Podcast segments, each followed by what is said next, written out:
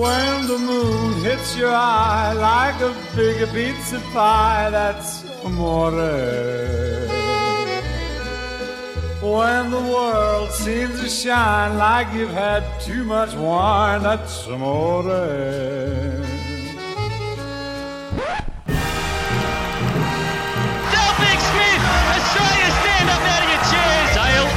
Smith waits for the judges, and this multi-millionaire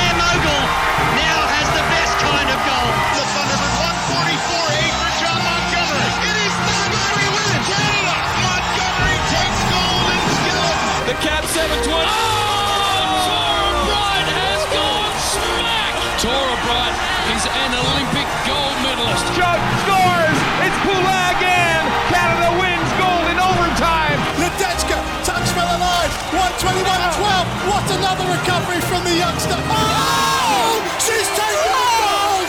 She has taken gold! The world champion in parallel giant slalom snowboarding is in gold medal position here. Can you believe it? It is off the podium, an Olympics podcast coming to you today for a very, very, very special episode. An episode that has never been done before in the world of Olympic podcasting, we think. Uh, a, Well, well, a groundbreaking day for all Olympic podcasts as we not only bring you our show, but we bring you another show because we are here today to do a crossover event. This is the ER and Third Watch event like they did back with the CSIs and they would combine them all. NCIS and JAG, all the shows that crossed over. We're doing it with another Olympics podcast because we are going to be very shortly joined by two hosts of another podcast, which is better than ours, let's be honest. And we're going to learn a little bit about them and Olympics. I'll get into that in a minute. I'll introduce this man. Colin is here again. Uh, oh, I am. Canada's number one crossover expert. You can also hear him on Triple Oz 7 and Euroz Glasses and Double Oz 8. Uh, I, I joke, you actually have appeared on a lot of other shows. I never get invites, but you apparently do. So, uh, welcome, Colin. Th- Thank you. And yeah, you have never heard this episode ever before unless you listened to the Keep the Flame Alive one first. Uh, because it's basically the same episode. I think ours comes out first, doesn't it? I don't know. Um, who knows? But Depends how long how long is this intro going to take to record? I don't know. It's like 12, 17 a.m. We're doing this about 12 hours after we recorded the episode, uh, which is a bit unusual. But anyway, behind the scenes stories. We Keep the Flame Alive, if people aren't familiar, is a, is a great Olympics podcast that is out there that is not ours. Uh, it is a different show. Uh, for those of you who may be uh, wondering what on earth we are talking about, it is hosted by Jill Jaracz and Alison Brown, both from the USA, and they, similar to us, they obviously cover the Olympics, but speak to a lot of people similar to us. But they get better guests, Colin. They get Dick Pound on the show. I mean, God, we Yeah. haven't gotten anyone that big. Oh, Tessa Virtue, Penny Oleksiak, whoop de fucking do. Dick fucking Pound, Apolo Ohno. VP of the IOC. I mean, Jesus Yeah. Christ, this is amazing. But they are uh, an incredible show, and this is sort of just a, a loose idea. We, you know, we talk uh, us Olympic podcasts. We associate with each other, and we've often had conversations between the shows and sort of social media things along those lines. And thought, well, why not a crossover event? This sounds like something quite fun, could be interesting, and. Here we are, Colin, today doing a crossover event. Yeah, and uh, it's interesting because I think I don't know how long we'd been running our show before uh, we actually discovered Keep the Flame Alive. I remember uh, when we uh, started up our our social media many years into our show, and they were one of the first ones to follow us. Um, you know, it's a it's a show, one of the Olympics podcasts that I like to listen to. Uh, we were nominated for an award next to them uh, last year for an award that's now been canceled. We Thank won, you very much. by the way, just saying. We, we won, but they're the better show. we, They're the we better know they're the better show. But we're the biggest show by bragging subtly. We don't brag, and we just had to get this over and done with. They're great. They're, they're better than us. Don't worry about it. Yeah, exactly. And uh, I, I I I like any time where you can have another show similar to yours, but it's run by fans. It's not run by the BBC or NBC Yeah. or those ones who just bought Oh, we've got money. We can interview the big people. Oh, hello, Usain Bolt. Oh, have some money. We're the real shows. Yeah, that's right. So I mean, th- and this was fun. You know, you kind of mentioned uh, the idea about doing this, and even you said beforehand, you like you'd only done one crossover episode on any of the podcasts before, but uh, um, just being able to go back and forth. It's basically just like a fun conversation about, you know, oh, how did you get into the Olympics? How did you get into the Olympics? And, uh, you know, finding out about each other's shows and all that, and then giving some good plugs on the end too. Which I also might say to the people from potentially Keep the Flame Alive who have come over and listen to our version here, because this is maybe a bit of a director's cut version of our chat, because uh, we, we set out and we were like, okay, let's keep this to an hour, because um, they generally only have one hour episodes. We went a little bit longer, funnily that, isn't it, with us being on a show that it goes for longer than we plan. So they've condensed theirs a little bit. They've they've chopped theirs down to fit their schedule, which is fine. That's that's what they do. Uh, we're not here to to say what they should and shouldn't do. So if you're if you're right here on off the podium and maybe you're a keep the flame alive, flame alive fan, hello, welcome to the shitter show. Yeah, we've got a trophy. We won. Son brag again, but they're better, right? Like how many? Well, I oh yeah. uh, I want, I want to add. I want to add a little bit in here. I mean, we have a trophy because Ben made a trophy for himself. 'Cause we didn't because get we didn't get one. Oh, here's a picture you can put on Instagram. I wanted a trophy, so I paid for one. And I offered them to get one too, but they didn't want to buy one. Cheap bastards. And their logic is you know, we're going to edit out the stuff that our listeners have already heard before of us telling stories, which because B- this is Ben Waterworth, the Vanity Project, Ben wants you to hear all of his stories all over again. just So it's all about me. Exactly. exactly. you know, that's what we, we spent like half of this intro bragging that we won an award and welcome our special guest that we beat. I'm that type of guy, apparently. Um, it seriously is a great chat. And if you are listening to us from Keep the Flame Alive and you come over to listen to the bonus bits, then uh, you will be able to hear both uh, Jill and Alison talk about their history that maybe you uh, you know forgot or maybe you didn't listen to the episodes where they explain it. So a lot to cover here. It's fun. It's exciting. I'm going to shut up for once. And we're going to throw to our special episode, our crossover event with Keep the Flame Alive.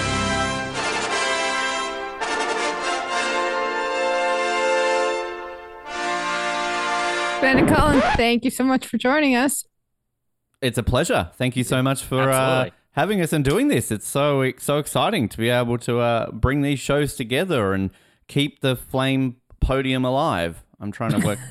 we should have worked about that. off, off the flame podium. Yeah, I don't know. We can come up with something by the end of this, can't we? Keep the flame off the podium. Hey, There you go. that sounds also ent- entertaining and also educational. I like that. So it's fun being like compatriots in the whole Olympics and Paralympics podcasting space. What and and it's fun because you have a different perspective being Australian and Canadian versus our rah rah American perspective. USA. Um, uh, you've got that down very well. yeah, And, I like to uh, suck up. What can I say? what got you involved? What what made you say, "Hey, let's do it. Let's do a podcast"? I'm gonna go with Colin. Colin can answer this. He's good at this. Yeah. Um, yeah, actually, I mean, we Ben and I do several podcasts, and um, I think at the time before Rio, we were uh, doing a podcast for Survivor, uh, Great American Show, Go USA. Uh, but uh, we had just sort of talked about, you know, oh, maybe we could do something for the Olympics. And I remember Ben and I throwing ideas around, and it was sort of like maybe we'll just do it just on our Survivor podcast, you know, just maybe bring some players on who'd been in the Olympics. And then like, well, why don't we just make it our own show? And uh, we recruited one of our other co-hosts from the Survivor podcast, uh, who we knew was a big Olympic fan. And originally, it just started like we're just going to do 16 episodes just for the Rio Olympics. We'll start our own name for it, our own uh, our own feed, and then by the end of that, it was just this. This was fun. Uh, see you again in two years, guys. uh, but uh, we started talking about, you know, oh, what if we actually just talk to some of these athletes? And um, I think the early days of our podcast were interesting because we covered all the Olympics, and I think we got more listeners than we did on any of our other shows during those 16 days. And it was probably a couple of months before we started, you know, getting some athletes on. And the episodes are very sporadic uh, at that point, but uh, just it was just like a very slow build. It just sort of built to now we got you know uh, five athletes, and now we've had ten, and now let's see if we can get one every month, and now let's see if we can get one every two weeks, and now it's to the point where Ben's done enough interviews to bank us for a couple months, and we could just sit back and relax again. It helps when you had like no life for a period there. Yeah, it was. I mean, it was it was entertaining and fun, and I think we just it was just a great time during Rio, and it was very sporadic at the beginning. And I think Colin had sort of tracked down a couple of people. I had tracked down a couple of people, and I had interviewed, uh, you know, several Olympians back during my radio career. So it was sort of something that had always been that sort of side, like, oh, I'm interviewing an Olympian today. But it just kind of took off, and we continued it for Pyeongchang, and then continued it for Tokyo, and then Beijing, and then yeah, as Colin sort of mentioned, just in between, we interviewed athletes, and that's kind of the bread and butter now of what we do. Although we get. Colin said the large chunk of listeners when it comes to the actual Olympics and those daily ones. I'm mm-hmm. sure you guys probably have the, the same thing, right? Like during an Olympics, it's like, whoa, listeners, this is nice. It- well, yeah, exactly, because people are looking for that that that daily content, or they're that's when they care about the games. Um, how you've got some other like special in- episodes interspersed with the interviews, and and Ben, you do most of the interviewing. Yes, so that that I think mainly just comes down to availability. A lot of it, No um, life. no, No life. you know, single guy, Australia, other side of the world. What am I going to do on a Tuesday? Yeah, no, it's sort of I do the majority of them, but Colin will generally join in. Jared's lazy. Jared is just like I don't think no, he's never done one. I just I just show up when I, I that's why he's not here today. Let's be honest. Um, but uh, yeah, so we we that sort of have to do it, and the other sort of episodes. I I think it just comes down to you know all jokes aside about Jared. Jared's fantastic. Um, you know we like to sort of have it so we can have a bit of a break from the interviews, and and because we love covering the Olympics every day during an actual games, we want to kind of use that passion and and fun nature that we like to bring to the show to other aspects of it. So initially we just sort of did a you know it's a year to go until a certain Olympics. Let's come in with some news and everything along those lines we expanded that to some rankings episodes because sort of through Colin and our other shows, we, we love to do rankings. And then sort of just some other ideas kind of flow from there. And, and we added sort of through that too, we were like, oh, Commonwealth Games. You know, I'm sure all your uh, listeners in America are very familiar with the Commonwealth Games, but it's sort of big deal in Australia and Canada. So we sort of covered back in, in on the Gold Coast in 2018 and then Birmingham last year. Then we are like, oh, cool, the World Cup. This is technically the biggest event, bigger than the Olympics. So let's give this a crack. And so then we look at, say, maybe a Pan Am Games this year and kind of just add a little bit of outside of the Olympics of big sporting events, which I, I don't know. Like, do, do you guys sort of like to do that as well? Do you kind of like, you know, dip your toes in some of these other bigger sporting events outside of the Olympics? You know, we've gone back and forth on it. We did um, do minimal coverage of the World Games. We did a couple shows of that because they do have an IOC connection. Yeah. And of course, we've gone pretty strongly into the Paralympics. Yes. Uh, we're doing a lot of coverage of that. But we've talked a lot about, you know, do we cover the regional games, the Commonwealth, the Pan Am? Because we certainly watch them. And a lot of You our watched the listeners. cer- as well, do you? we did Yeah. watch the Ah, Commonwealth. They were a big hit. We had Love a it. lot of discussion on our Facebook page about the Commonwealth Games and how much we could see and what could we see and what was happening. But we made the decision to not cover the regional games because then we felt like we were getting we were spreading ourselves too thin. And we're saying, okay, there is so much material with the Olympics and the Paralympics. If we just start covering all of the multi sport games, we are two people Mm. who can't possibly cover all of it well. So let's leave that to to elsewhere. And yet, of course, if some of our what we call our shuklistanis, the people that we've interviewed are competing, we'll always mention uh, who's competing, when they're competing, how they did. So yeah, the the Commonwealth this game uh, this year was or last year. We had a great time on gla- the stateside watching it. I mean, there was a there was a bull Yes! in the arena. Yeah, the, Birmingham, Bull. That's like the greatest thing we've ever seen. Yes. How good Come was it? Come on, that was fantastic, and now it's got a home. So yes, Ah. it was it was a hit here. And Ozzy Osbourne and, And- Duran Duran. Like, I mean, Birmingham put it on. We are of a certain age where when Duran Duran showed up, our our hearts got a little fluttery. What, what, what about Dexy though? was it the same reaction? Yeah. Not quite, but I still know the words to, to that song. I knew all the words. they dropped Midnight Runners and now we're just Dexy because, uh, I don't know, inflation. It costs too much to have three let- three words in their name. I have no idea. Did he fire the Midnight Runners? I we, we don't talked know. about that. They're, they're at a certain age now where midnight is too late for them. So now they're just uh, Dexys. Nailed it. But uh, I mean, you mentioned like spreading yourselves too thin too, because I know one of the things that you do on your show, you you branch out, you know, beyond just. I mean, you have interviews too. I remember, I think the, the first time I discovered your podcast was uh, because you you interviewed who I think was the first athlete we interviewed interviewed on our show, which was Evan Dunfee. Uh, and besides the athlete interviews, you know, you got books that you cover and movies and stuff like that. I mean, do, do you do you have like a certain criteria where it's like, okay, we want to do this many episodes per month, and one will be checking this box, one will be checking that box? Yeah, so we uh, have weekly episodes. We always drop sometime on Thursday. Sometimes it's early Friday morning, but it, it's a once a week, and that's going to be like a regular show, whether it be an interview or four times a year we have book club. Four times a year we have movie club. When we need vacations, we put together uh, what we call lightning rounds, which are uh, we ask all of our interviewees the same five questions, and then we put those together in a, a shorter episode for a holiday, uh, so that we still have new content, but it's not it, it's something that you can listen to quickly while you're doing holiday type stuff. That's and fun. then uh, during the games, it's daily. nice. So you're our So, rivals. and then- Come on. Yeah, yeah. How long are your Well, and- episodes? what do we need to and, do? uh, well, we try we try to keep them around an hour. Sometimes it depends We're on Colin, we're fine. Interview uh, who we interview. Uh, sometimes it's a little longer. Sometimes it's a little shorter. Um, we also have on every episode we have a little history segment. So every year we choose a games to follow and tell stories of the history that you may not remember or you thought you remembered. Uh, this year Or you we were are too young for. yeah. Have you done Antwerp yet? Have you done Antwerp? No, no, we let the listener, the, our listeners decide what games we're going to do, and we always we rotate between summer and winter, and then we uh, pick a game. They they get to choose from a, a short list of like three to five, based on if it's a major anniversary of the games, because then there's usually something about it. So this year is the 35th anniversary of Seoul 1988, so Mm. that is our games of the year. And then, yeah, like Alison said, we have news from Shuklistan, and then we look at any kind of future games news as well. Can I just ask on that Shuklistan? I'm glad you keep saying because I was going I was worried about my pronunciation because if you listen to any of our shows, I am the worst at pronouncing anything.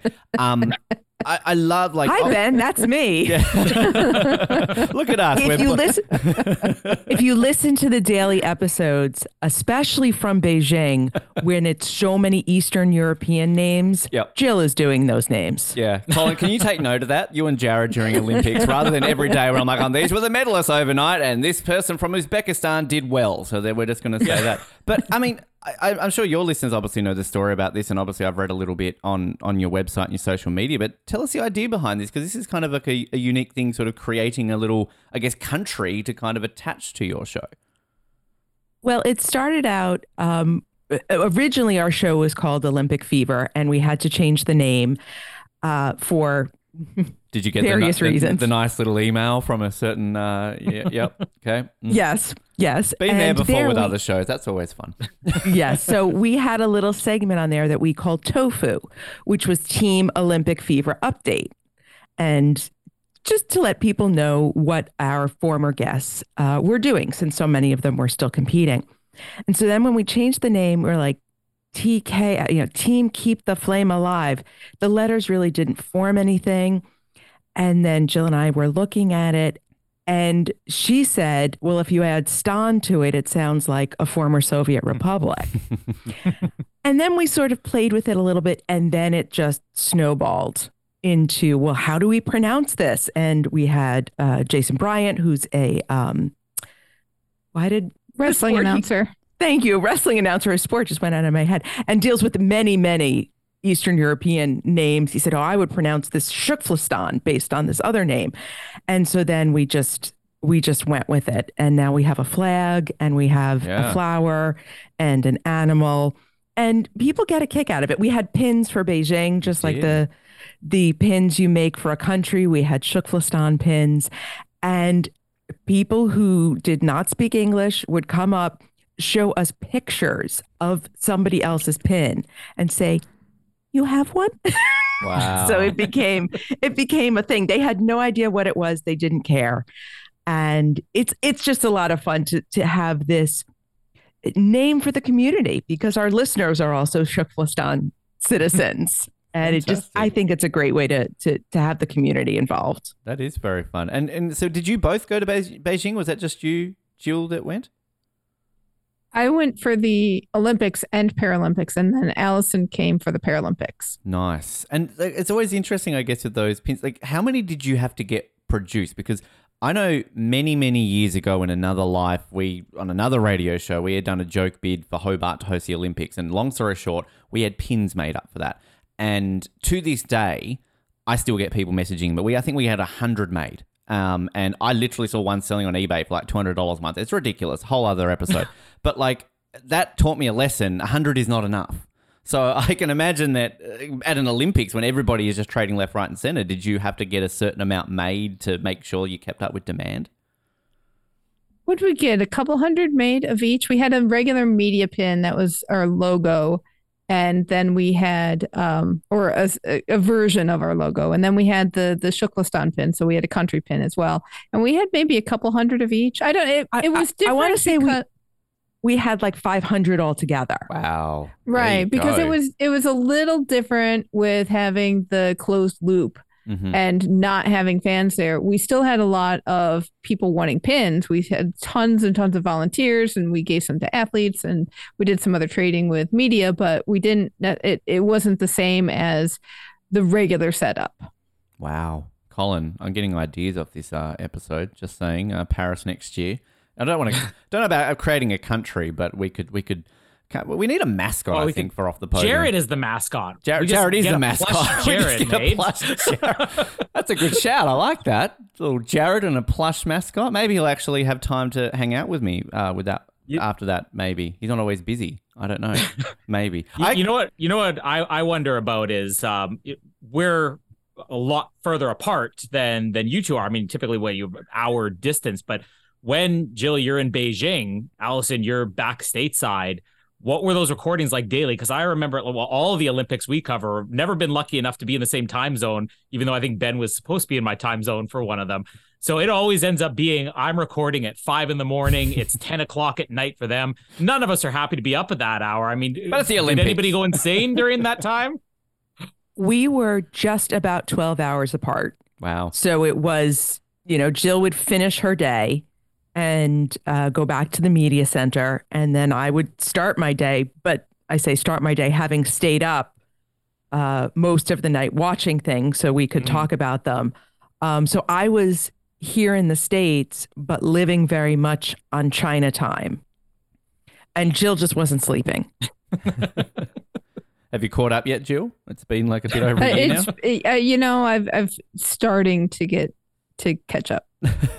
Does, does that No. does that fanaticism of the Olympics? I mean, it, it's got to help because I know during um uh was it Beijing or Tokyo? It was during Beijing. I got COVID like the day of the opening ceremonies, and also I had work stuff going on during the entire Olympics where I was supposed to be on vacation for two weeks, but they're like, no, we can't have you vacation next. So it ended up being like a day to day thing where my boss would be like. I don't think we need you tomorrow. Do you want to take the day off? And then I would be sick with COVID, but staying up till three in the morning. That, that that's one of the things that has to help a little bit because you're you're going to be staying up at all hours, like you said, Alison. Anyways, just watching everything. So Tokyo was actually I remembered this this morning when I was thinking about, you know, what what stories I wanted to tell that I don't think we've ever even told on the, on our show. So opening ceremonies of Tokyo, we're watching it. We watch the opening ceremonies and then we go to record and I said to Jill, Jill, I'm not feeling well. I'm having a lot of trouble, but we're we're going to record the show and going to be okay. Midway through recording, I said to her, "We have to stop." And I went and I got sick and then came back and finished recording. wow. So it was just one of those, you know, probably 24 hour bug, had a migraine. It was just one of those crazy days. And I remember getting off that recording and thinking, I'm so glad we weren't live. And what is wrong with me that I just, you know, go to the bathroom, you know, vomit, and then come back and finish the show?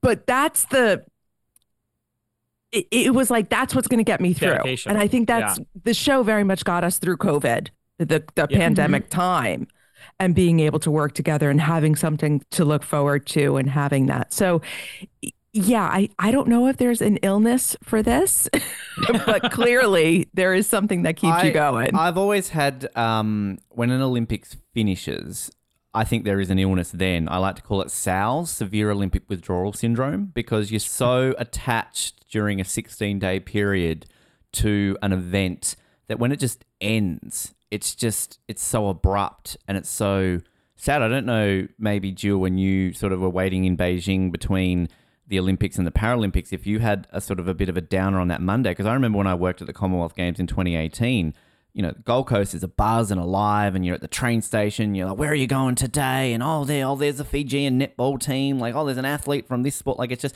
the whole thing is buzzing.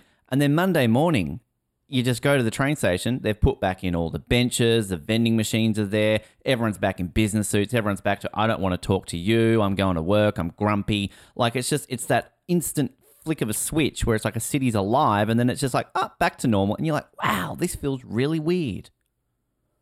I, I don't think I really had that because we were in the closed loop. So the closed loop kind of kept going. They did want to shut down in between the Olympics and Paralympics.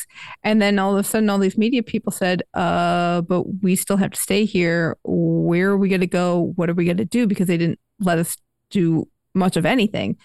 And so uh, the day after, I think there was some recording. We we we talked with some people in different countries uh, for some stuff, and and then eventually I had to move hotels, so that took a couple of days to deal with, and then I got like a weekend off. Yeah, and must be nice. You know, read books. I went to a different hotel for dinner, which Ooh. you know that that took like three hours round trip, and and uh, uh, it just kind of tried to sleep until Alison came and it was time to to prep again really almost immediately. I loved your updates during Beijing. Your daily was it your breakfast or your dinner? You'd always post your food. Oh, from, yes, because I, have been to um, in Malaysia and Thailand, and I know it's sort of that that culture shock sometimes when you go to some of these countries where it's like, oh, this is what they eat for breakfast, and I used to love that. Mm-hmm. During it was, I'd go to Malaysia for the Grand Prix back in the day, and yeah, every day you'd have these different breakfasts, and it was so it wasn't just cereal that we eat in Australia. Like we're not a breakfast country, but it was just like, wow, they're having fried rice and noodles for breakfast. This is interesting. so it's kind of a bit of a fun thing with a country like that, the breakfast I have, isn't it?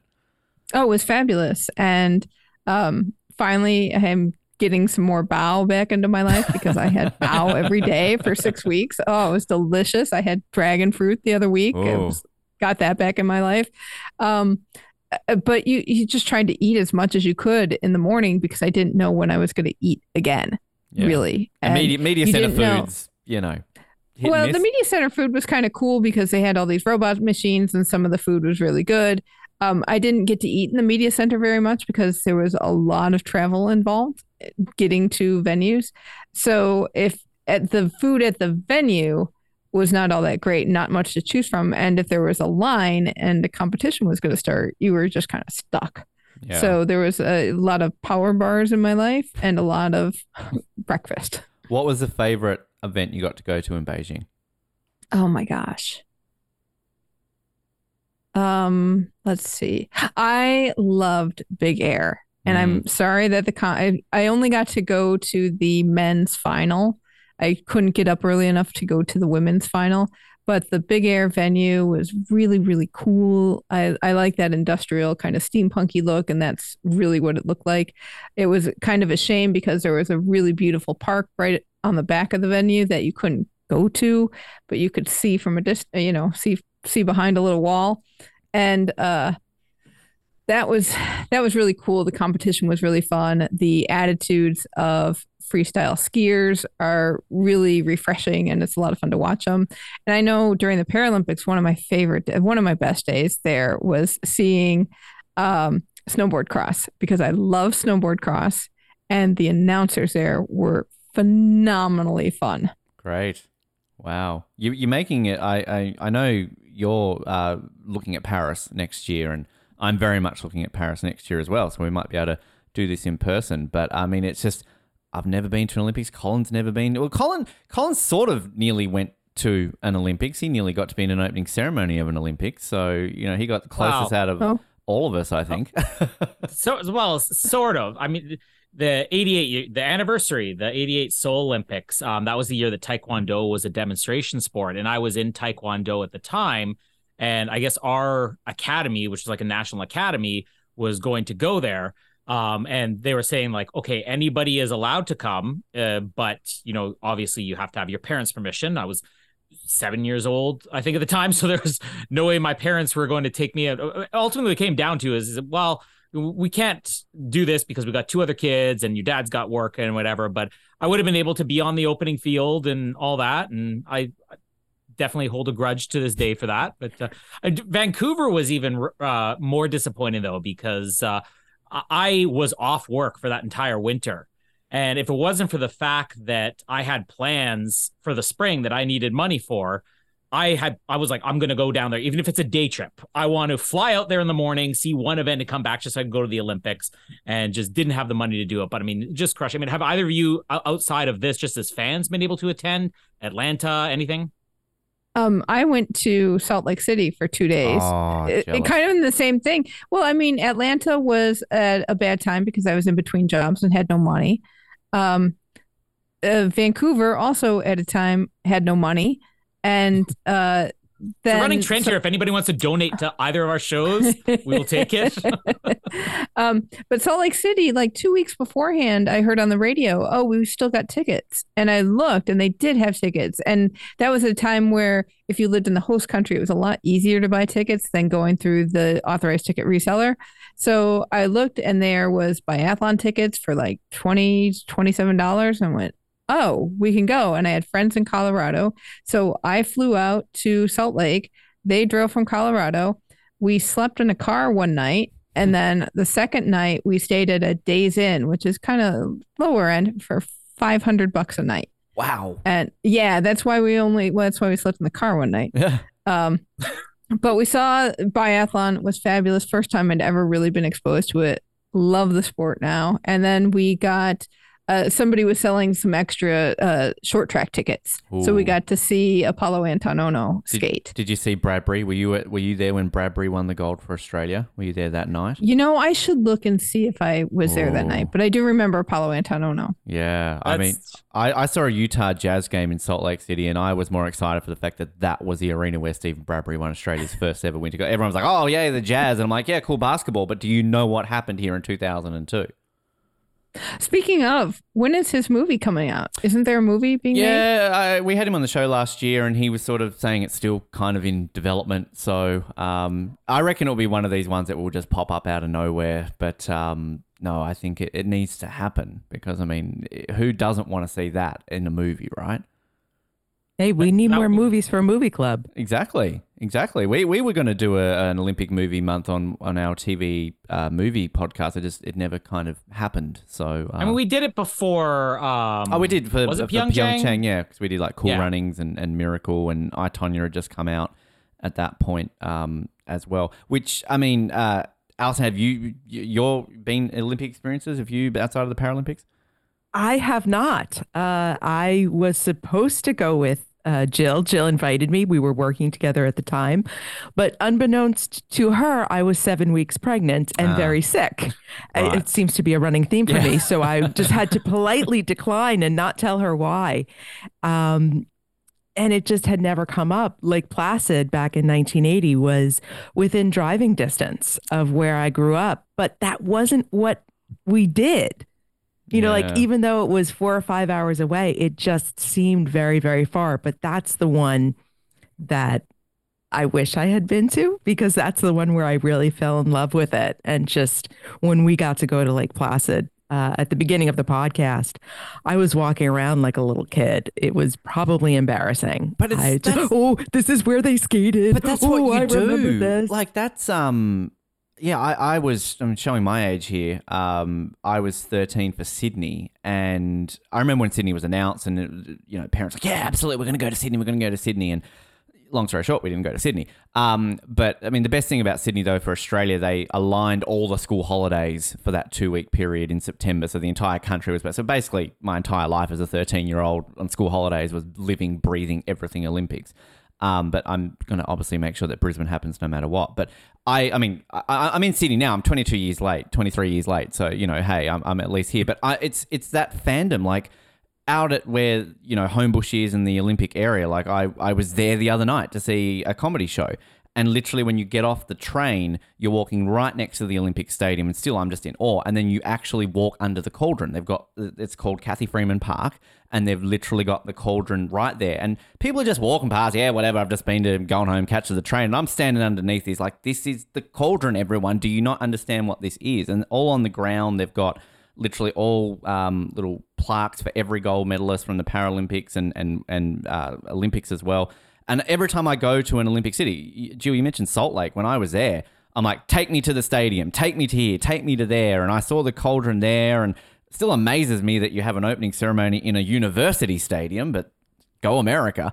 Um, and then when I was living in Victoria in, in Canada and I'd go to Vancouver a lot, every time I'd go to Vancouver, got to see the cauldron, go to BC Place, uh, Calgary, uh, you know, Montreal. Yeah. My first visit to Montreal, I'm straight in the train. I'm transported back to the 70s because they've basically kept that almost like it's still 1976. It's fantastic. I'm I'm such a fan. Even Melbourne, I go there all the time. But like the MCG, greatest sporting venue in the world, in my opinion. They've got like the big plaques and they've got a museum there to do with the Olympics. So I, yeah, every time I go to an Olympic city, I'm like, where were the Olympics? Take me there now. I have actually been swimming at the Sydney Olympic ah, pool. It's a nice pool, isn't it? It's a really nice pool. It's really deep. Yes. Really, really deep. Yeah, we like to be deep in Australia and throw people in. It's like you learn to swim. Uh, otherwise, that's how that's how we win gold medals. It's no choice. Just like basically shoving in. But Colin, you because you had uh, obviously the Pan Am Games. What ninety nine wasn't it for ninety nine? Yeah, Winnipeg. And I remember when I visited you once, you've still got the uh, a couple of things there in the city because I like it when cities will still embrace that history. Like when I was living in Victoria, they've still got Commonwealth Games sort of plaques and that there from 1994 and all those sort of stuff. So it's it's well, interesting that they still kind of do that.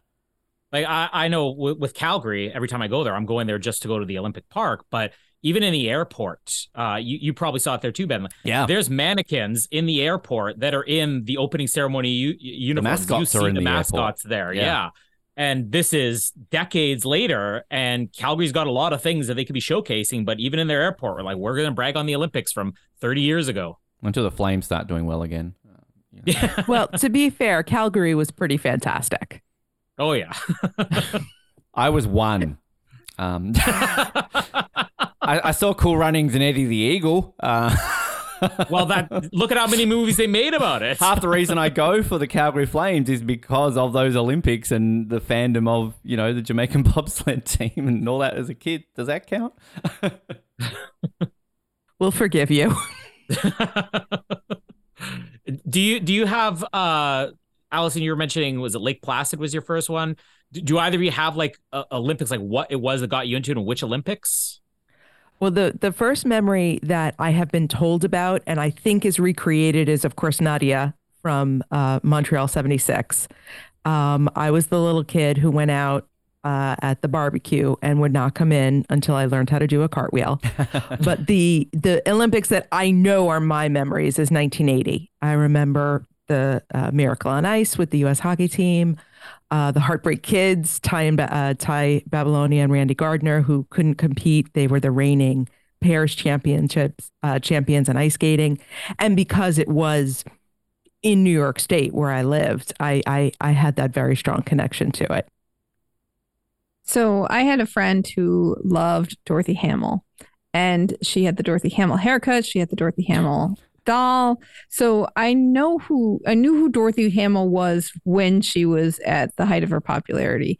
But the games that really sucked me in were LA 84 because I was uh, an age group swimmer at the time and and was doing okay. I mean, I was no not going to the Olympics anytime soon, but I was I was uh, fairly competitive in my little area, and uh, I just remember watching the opening ceremonies not knowing who Rafer Johnson was when everybody got excited that he lit the cauldron. Hmm. but the swimming competition, especially when uh, the women's 100 meter free, when Nancy Hogshead and Carrie Steinseifer tied for gold, that just blew my mind. And I was just hooked.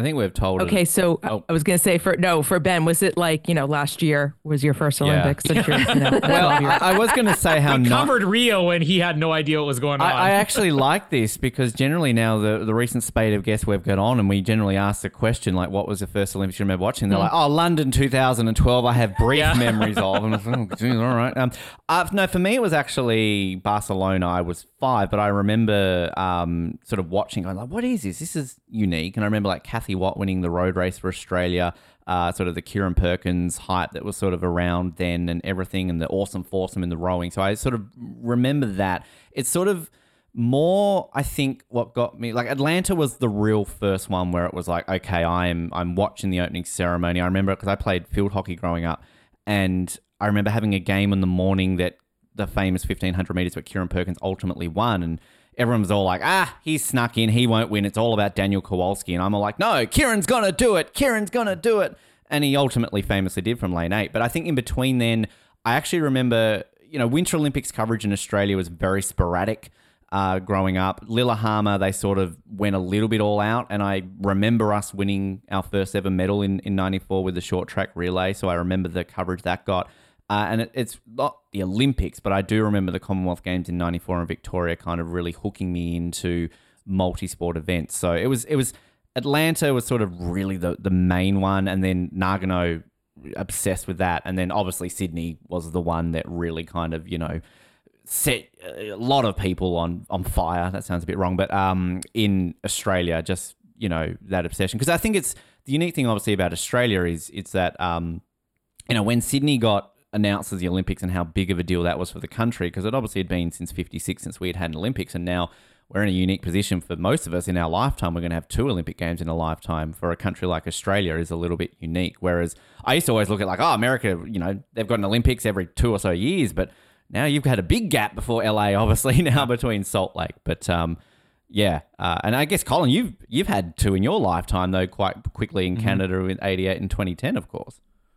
Yeah, and I think my earliest memories of knowing what the Olympics was was Calgary and Calgary and Seoul, those two combined. Uh, I remember with Seoul, them showing us the opening ceremonies during our Taekwondo class and showing us some of the the Taekwondo coverage from there. But uh, similar to Ben, I think Barcelona was when I started actually really watching. Not that I knew anything about it; it was sort of like my brother and I had a TV in our room, and we would just spend all hours watching and just picking a country. You know, uh, this is uh whatever long jump i'm gonna go the for unified uh, team, unified team yes. Underrated country of the Olympics. We need to talk about them more. but then lillehammer i had a little bit more knowledge obviously with the tonya harding nancy kerrigan thing. I mean the entire world was watching that and i think it was during lillehammer when i saw the moguls for the first time which to this day is my number one favorite sport in the world. I mean over anything. And jean-luc Brassard winning the the gold in that but similar to Ben, Atlanta was when I'm like, okay, I'm gonna watch everything. I'm watching the opening ceremonies, and I remember Donovan Bailey winning the the gold for the hundred meter, and my friend and I we had a sleepover that weekend, and we literally just watched that same ten seconds over and over and over again. Spent like an hour watching the event over and over and over again, just couldn't get enough of it. I want to actually just I want to ask you guys about Atlanta because I know you guys have done a lot of sort of flashbacks and I, I love reading about it. But like in terms of that obsession, and love to find out from you. Like I was that kid who back then our newspaper every day would have the daily Olympic lift out. So I've still got that to this day. I've got the the folders filled with it and just everything you would buy like a, a newspaper preview things they don't do anymore, which is kind of you know sad, but like I was that obsessed. I would get notebooks and I would write the results out in my notebooks. I've still got all of them. Little nine year old Ben writing out, you know, who won the you know decathlon that year and stuff like that. So, um, we, did you two do that as well? And also on the transition, Atlanta. Talk to me. I love your love of Atlanta and the show that you guys have. Well, Atlanta was our first historical uh, Olympics that we did. So we spent a year kind of going through what we remembered, what we didn't remember, and finding new stories. I am not by nature a collector. So I was never one to write things down, save things, uh, put it in in notebooks like that. That's just not my personality. But Atlanta has a. I was a grown up. I was an adult living in my own apartment, and I remember sitting in the heat because there was no air conditioning in my apartment and my little television and staying up too late because I had to get to work at eight o'clock the next morning and watching so much of it. And really, it was it was fun. That was a fun Olympics until, of course, the bombing, um, which we covered but didn't cover because we wanted people to remember the joy of it more than everybody talks about the bombing, which was so horrific, of course.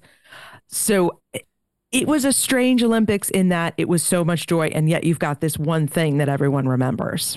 I mean, At- Atlanta's very interesting because it's always fun to have games on home soil. That was the first games since LA 84 that was in America. So that was also it was just really cool and you wanted to have that magic back. The the over commercialization was a, a deal and and i don't think i i wrote stuff down in that same way i do collect a little bit more but i don't have a ton of stuff from atlanta that that i know of but you never know i i do have the dailies from salt lake when i was there. I grabbed all the dailies i could. Um but like i just remember watching muhammad ali light the torch and i will still cry whenever i see that clip. Um and just all the amazing performances and we were sucked into the uh, gymnastics it was i was kind of in between jobs at the time and then i started at the company where alison and i would end up meeting each other and um, just talking the gymnastics with my coworkers and the horrific uh, commentary that we had here in the united states from those from that event. Um, it, it just it just kind of culminates and you can't help but like it but you understand a little bit more of america being america and maybe the ioc didn't appreciate some of america's not so good points with the over commercialization and then we find out you know later we've got some bribery scandals and all that jazz Yeah, what's an Olympics without a bribery scandal? Come on, you know, like this just, just goes hand in hand. like doping. hundred meters. I got two quick questions because I actually I'd love to learn about you two, how you two met, and going back to I think the initial question about how you two got into doing the podcast. But just on commentary and and like I don't know how much you've listened to our show. We like to make a bit of a sport of it. Like, oh, Channel Seven, aren't they? You know, this way during Olympics, which is funny that somehow I got a job working for them during the last Olympics. But that's another story. But uh, do you like when it comes to say talking during the coverage? Like, do you sort of you know maybe do a segment where you're talking about like NBC, like you know this is you know that, or do you just kind of accept ah, it's NBC? They're gonna this is how they do the Olympics, and we don't want to talk about it. Well, I, I will say during the Tokyo Paralympics, we had a whole segment called Feed Beefs because we had a lot of questions and a lot of issues with the coverage that those Paralympic Games got. And we were so used to getting everything for the Olympics and not understanding why the Paralympics didn't have everything. We've just found out why, and that will be on a future episode. Oh. But it, it was uh, very it was a little disconcerting. And of course, we do talk about some commentators, and some commentators we really love and are thrilled when they're back on. But uh, you know, it's it, it- sometimes it, I think anybody has a little uh, trial period, so to speak, or learning curve. There's always a learning curve with becoming a commentator, and so that that's something we we try to be somewhat nice about. I don't know. Well, I, I will say if anybody goes and listens to, say, our first 50 episodes, they will hear our learning curve of doing the show. We're I- nearly I- at and I- 300. We're hoping to get a learning curve done eventually. you know, and I, I say that with with both humility and humor. And yeah, there were certain things that we did very well early on, and things that we are just horrified that that's what the show sounded like. So I get when when commentators really struggle, and I'm always so thrilled when I get to hear the OBS commentators, the Mm. Olympic Broadcasting Service, Mhm. because they do tend to be better. But I, my sympathy ends when I see their paychecks in the sense Yeah. of these Olympic broadcasters and and Australia, Canada, the United States, Europe. There's a lot of money flowing around, and you would think with that much money, we could do better for these athletes. It's and it's it's fascinating here in Australia. They just in the last couple of weeks uh, basically announced that a different network has got the rights now to broadcast the Olympics for ten years. Channel Nine, who is not renowned. Like you think it's it'd be the same in the states. If all of a sudden ABC got the Olympics tomorrow, you'd be like, oh, this is it could be different. But you assume NBC is your Olympic broadcaster, CBC in Canada. Channel Seven is the Olympic broadcaster in Australia. They lost it for 2010, 2012, and 2014, but then it, they got it back. We've got a decade now of Channel 9, and it's going to be interesting because some of those really iconic commentators at a Channel 7, you know, stalwarts are going to not probably be there. I personally, as a kid, always loved Channel 9 more than Channel 7. Uh, hello, former employers. But like it was it was unique working for Channel 7 and to see that sort of what goes on. And you do definitely grow a more of an appreciation when you're working for them and seeing how difficult it is to put an Olympics together. Uh, I was only there during a winter game, so it was obviously probably going to be ten times, you know, more difficult during a summer. But it, it it's it's that unique flavor. And it's waiting for Colin now to get a job for CBC for uh, for the next ones, and then we can We sort need of somebody to put in a word for me. yeah. I, I we got know what's- connections. I can contact Devin again. You know, like get him there for you. I, I I would actually say some of our some of our most fun interviews have been with the commentators. Yeah. Um, like even just the Canadian. You mentioned Devin Heroux, who I mean, even just following social media, forget about uh, commentary and everything like that. Um, the was the one curler I spoke to. I mean, he's a former athlete. Uh, from um, names wrong, Mike Harris. Um, but then the- the other fun thing was um when we had Brittany MacLean, who was a swimmer. You know, she had done well. She won uh, in a relay and she was just working. She was one of the people helping us set up interviews. And Ben's like, "Oh, I think that she's an athlete too." So we asked her to be on the show. And the next thing you know, she's on CBC. She's not just doing commentary; she's doing hosting and everything like that. And we're like, man, she's made for this. So the, the commentators are definitely fun because I mean that that's kind of their job. I mean, so, not to name any specific names, but sometimes we get athletes on the show, and Ben and I will always ask each other, "It's like, oh, how was the interview?" And sometimes their answer is like it was okay, you know. and sometimes the answer's like, "Oh, they're great," but I don't think we've ever had anybody involved in commentary that, that doesn't really deliver in an interview. We've got we've got coming up um, Basil Zempilas, who iconic voice and face in Australia of, of media. He's actually now the mayor of Perth, so uh, you know he can kind of tick that off his his list. But uh, he was the man behind the Steven Bradbury call. Uh, so um, they did a great package on Channel 7 during the Beijing Olympics because that was the 20th anniversary of Steven Bradbury. And they sort of had Bradbury on talking about memories, but then they also got Basil on to like, well, this is my memories of how I even got to call it. Like, I got a last minute call from Channel 7. Do you want to go to Salt Lake tomorrow? What do you know about short track? And he's like, oh, I know everything about it and was like researching it on the plane. So during the interview, as a bit of a teaser, I get him to recreate the call. So it's it's it's kind of that I, I iconic moment really with that. But I, I'd love both of you like you talk about you you work together, did you? And then sort of do you just sort of sit around the lunchroom and go, so do you watch the Olympics? You like the Olympics? I like the Olympics too. And it's kind of like that Spider Man meme where you're pointing at each other. But I, Well, I we think worked it's in even an- better because we worked in the same department and literally it was an open office plan for our department. So we'd turn around and talk Olympics Wow. and annoy our coworkers. Yeah, we were we were diagonal from each other. So it- we did this also with our work. So one of us would turn around, usually me, and say, "Hey, Jill," and she'd turn around and say, "Hey, Alison," and then we would work out whatever issue we were dealing with of our work. But then when Salt Lake City came around, it became what is going on, and we had a boss who was horrified with um, ice dance particularly the outfits. And one morning we were talking and she just looked at me because she knew I was a figure skating fan and said, Alison, why are they wearing rags? and so she became involved in the conversation. So when uh, later on I had my daughter and I moved away and we were no longer working together and I was home by myself, it's very lonely. And I wasn't working and uh, Jill had left that job and she was working from home and she was lonely.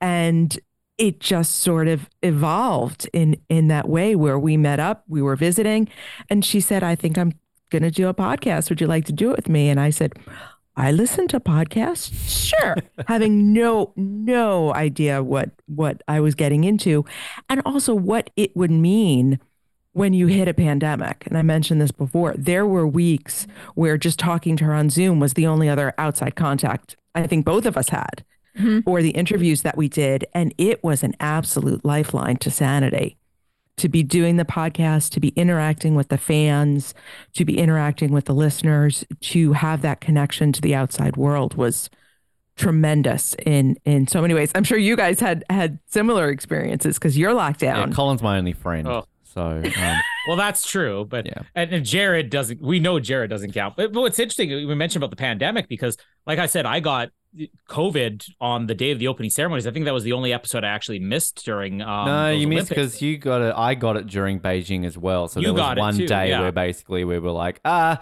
so two of us are down. Uh, we'll be back tomorrow for a double episode. and, and Ben was literally locked in a hotel at that point. So Mm. that definitely made it a lot easier too. And you know, it's funny because when I, when I think about uh, that, like Ben and I had been doing another podcast together since before Sochi, and I don't even think that we even realized we were as big Olympic fanatics during those Olympics, or maybe it was during those Olympics. It's like, oh, Ben's posting a lot about it, and I'm I'm posting about it a lot. But uh, I kind of wish that we'd had those Olympics, you know, because there's nobody to talk to. Like for me, I I know a few people who might check out an event here or there. I don't know anybody personally who's like an Olympic fanatic. And I remember every single day I'd be saying, Oh, this went on. Did you see it? And people are like, No, no, I didn't see it. And they'd be humoring me, you know? They're like, Oh, oh, yeah, that's interesting. I remember trying to arrange a moguls party during Sochi for like the finals. So they're like, who wants to come to my moguls party? It's like, oh, I think I'm, they pulled a Jared. I think I'm busy that day or whatever. but uh, knowing it's, it's not necessarily something like you know soccer or football or hockey where you just turn around and the first person you see they're going to know everything about it you know it, being able to have anybody to talk to about it i mean it's definitely it, it, it's it saves your sanity It's it's because it's one of those things that's a great comparison to like soccer and that because generally every four years or every two years, you know, obviously with the winter and summer cycle, you'll get people who are like tuning in and watching it. But between those cycles, you, you know, no one's really sort of caring. And that's obviously what we do on our shows is to get the athletes on and they're still competing in between Olympics. You know, they're, they're still out there working their butts off to try and make an Olympics and, and win medals and that. But yeah, I it's uh, through the people I've known in my life, and that like my dad might be like, "Oh, cool, who won a gold medal today?" I remember after Rio, um, my mum and I going to sort of a famous market in Hobart on the same day that they had a, a welcome home parade, and I'm like, "Mum, I'm going to go, you know, meet these Olympians." And she's like, "Who? What are they doing here?" Um, but like as a kid, like dragging my parents, I had all these Sydney parades and everything in the lead up and afterwards. Uh, I remember going to a, I think at high school after the Sydney Olympics, we had sort of like a, a you know a school dance between because I went to an all boys high school, so they got the all girls high school, and we came together and it was called like a social or something, and it was a fancy dress. So I dressed as Pieter van den Hoogenband of all the people. It didn't go as like Ian Thorpe or Cathy Freeman. I went as a Dutch swimmer because why wouldn't I? And they everybody wouldn't let you in with the speedo was the real reason it was Ian Thorpe but everyone, everyone, you know, dressed up as like Batman or like, you know, Princess Jasmine or something like that. And I'm in this like orange shirt with goggles uh, with like a fake gold medal around my Like, who are you? I'm like, Pieter van den Hoogenband. And they're like, who? they're like, did you not watch the Olympics? Clearly, I'm the only 13 year old here who did. So, yeah, Right. it's kind of unique Right. finding people you can talk about it with. Right. And and I lived in Boston for a long time and friends there we would have opening ceremonies parties Mm. and people would be like, "Oh yeah, I love the Olympics. We'd have an opening ceremonies party. It'd be a lot of fun." And we'd do like we we do uh food contests, like we'd call it Top Chef food contest where you picked a or you were assigned a sport and you had to create a dish around that sport. Nice. And that was a ton of fun. But then like the day-to-day nitty-gritty how, how you know in the 15th hour of coverage that day can you still talk about it and the answer is not not very many people can Yeah. And it's even sort of through my current job where I, I work for a major sporting organization, an Olympic sport, uh, mind you. And it's still kind of people, like you mention it, and they sort of like, oh, the Olympics. Oh, yeah. And it's sort of like, well, this sport is at the Olympics, um, but it's not the Olympics is not the it's it's soccer. So like obviously the World Cup is more their peak uh, sort of uh, you know body there when it comes to that sort of stuff. But it is interesting and and particularly in Australia, we're such a sporting nation that you know we saw during the World Cup with the Socceroos how much we get behind it because like we really don't have like a sport where everything stops because even like say Australian football, it's only really regional. There's you know two states don't really give two hoots about it. you know, cricket, yeah, but like it's not sort of like we're all sitting around watching it religiously because that's a whole other story. So an Olympics and a World Cup are kind of those two ones that sort of do that. But then obviously with an Olympics, because, you know, there's so many sports, you know, it's not like we're, oh, the modern pentathlon World Cup's on, let's all stop, which I wish we would because that's the best Olympic sport. We all agree with that. But it's just, yeah, it's, it's interesting how there are people out there who are just like, oh, the Olympics, sure. Uh, we're, we're all that. one of the big fans. one of the big questions that I get when people find out what I do and what the show is about is what do you do when the Olympics and the Paralympics are not on? 100%. Yeah. And I look at them like they have seven heads. It's like, do you know how many sports there are in this event? Yeah. Do you know how many people are involved that we can talk to? And it it amazes me that even though people watch it, don't realize how big, complex, and and how many people are involved. Yeah. Even though you mm-hmm. must understand when you're looking at 16 days of of you know 18 hours of a, a day of competition there's a lot of people involved but it doesn't seem to register except when it's on it's that out of sight out of mind do you find that as well Absolutely. And it's it's crazy kind of when you explain what exactly what you're saying because people yeah have that vision it's just 16 days every 4 years basically. So yeah, that's all they've got to. I mean, I just I don't know if they think that just you know, people are just sitting around like Michael Phelps just sat around for four years and go, oh, the Olympics are on in two weeks, better go. I mean, they're not Dale Begg Smith. That's kind of what he did, but it's it is that uniqueness of that because there is just so much into it. And even outside of the sporting things, like sort of, you know, you touched on the behind the scenes sort of interviews. I know you had Dick Pound on, you know, recently, things Yeah. like that. Like just the organization that goes into bidding for an Olympics and, and planning. And then even outside of the, the games themselves, you know, the cultural aspects of it, you know, the Olympic movement, the education that goes into it. And, you know, people can get degrees in the Olympic movements and things like that, which people I don't think are aware of. And as Colin touched on, the, the broadcast side of things, you know, like I'm sure we all harbored ambitions to be an Olympic athlete, and yet we're all sitting here doing a podcast. So clearly, that's worked out for us. But like, it's it's. I think I clicked on that mindset as a as a kid, knowing that it's not going to happen for me. But I love talking. I wanted to be a commentator. I wanted to be the next Bruce McAvaney. So that's where I switched my focus. So when I've got a Basil Zempilas on the show, a Devin Heroux, like somebody who talks about the Olympics and is covering them, I'm almost as excited because I love learning about what it takes to be a broadcaster during the Olympics. So yeah, there's so many stories. I mean, we did the mascots episode. Like there's design mm-hmm. teams who have to come up with branding for the Olympics and as you can tell, I get passionate and excited about this because it is like there's so much to learn that it just it doesn't stop. You know what I'm Well- curious? I'm, I'm curious even Ben's answer for this. I mean, from all the different people you talk to, is there any time where you got starstruck? Because I mean, you, you kind of just reach a point where, okay, this is an interview. And even if like when we interviewed Apolo Ohno, um, I knew that one was a big deal. But it's not like I was like, oh no, what are we going to ask Apolo Ohno and stuff like that. Oh but no, I, I, there's what are we going to times. ask? Good, good one. Oh there, no, good fun there. But uh, I mean, there's definitely those times though where you're like, this is a person I've looked about. How am I going to hold my cool in this interview? Yeah, it's dick pound Di- it was Dick, Dick, Pound. Yeah, Oh, really? d- So uh, Jill, when we when we landed that interview, we both kept saying we won't believe it until this actually happens, and that was probably the only interview where we really talked ahead. I mean, we always have a show sheet, we always have our questions planned, we always, but where we really had a meeting to figure out how we were going to a- approach this interview. Yeah, I can imagine. And I was a wreck. I was an absolute wreck in that interview. And of course, then we started having audio problems. uh, it's always the way, right? It's always those big ones that it's and like, yeah, he couldn't really hear me. And so Jill had to take over. And, and so that we were nervous. But I get excited.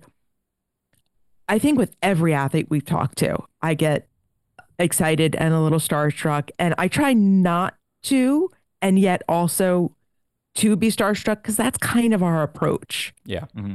is that this is we get to talk to and and see and do things that I certainly never thought would be part of my life. And I never want to lose that. I was going to go back to when people talk about like, what do you talk about when the Olympics aren't on? I am amazed since we've started the podcast how much the Olympics pop up in everyday life, Mm. and and it's always in weird ways. I was in on an island in Georgia a couple weeks ago. Found an uh, was in a museum, Olympic reference. to uh to the tennis player Davis, who the Davis Cup is named after. Um, I'm reading a Haruki Murakami book. It it just says, oh, you know, I was in Tokyo the year after the Olympics. It, was just like it comes up over and over again, and it's such like a a marker for a lot of things as an event. It's that, that I find pretty amazing. Yeah, I agree with that completely because I mean, you know, the time of recording this this afternoon, sort of the organization I work for, I produce podcasts, and we've got a guest on the podcast today who was at the Beijing Olympics. Now, he's not renowned for that moment. That's just a footnote on his career. He's got so many other highlights in, in soccer and football. But to me, it's kind of that little moment of like, you went to the Olympics. Tell me about, you know, that. Whereas no one's going to give two hoots about that.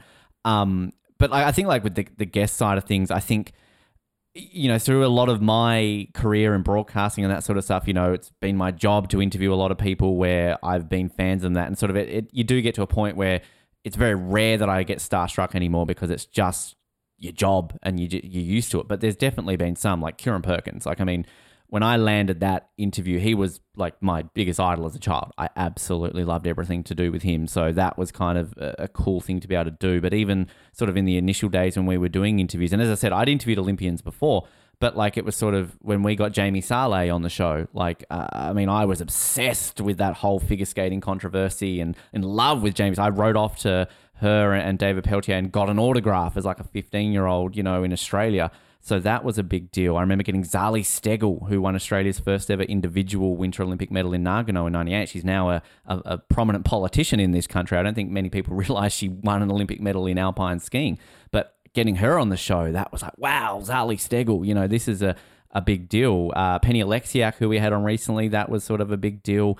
Uh, and the one that, to me, I'm still kind of uh, annoyed that I wasn't there for the uh, the interview, but I'm so jealous of Colin uh, is when we got Tessa Virtue on the show, and uh, you know I was unavailable for that one. But it's sort of it's and it's not necessarily even sometimes a starstruck thing. It's when you can get athletes or guests of a certain caliber who you know they've been interviewed 500 times, you know, and what's new for them. But when you can surprise them, when you can give them something, and even they're like, oh, that's that's a good question, or you can make them have a bit of a giggle or something along those lines. It's it's fun, and you kind of you feel for once you may be good at what you do. Uh, so Hmm.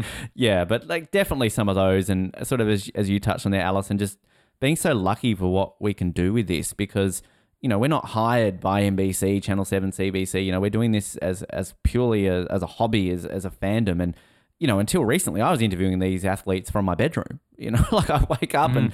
I'm just I'm interviewing Kieren Perkins from my bedroom. Who would have ever thought it? But like it's just it's things like that which just makes it so much fun to do what we do. it, it also helps you know sometimes you will get an interview where the person's like i've done this a million times and you know like with with tessa virtue i remember ben asking me afterwards like oh please tell me it went well and i'm like you could like she was basically on a break in a hallway and i told him like you could tell she's done a million of these things it was it was the easiest thing it was one of the easiest interviews in the world because she's so experienced with that but sometimes you get these athletes and they're in their bedroom you know and you're like this is so easy because it's so natural you expect you look up to these people and you're like oh, they're this massive superstar. And then when you actually connect the call, you're like, oh, oh yeah, sorry, I didn't clean up behind me. There's one famous one I always mention to Ben, right? She asked, oh, is this gonna be on video?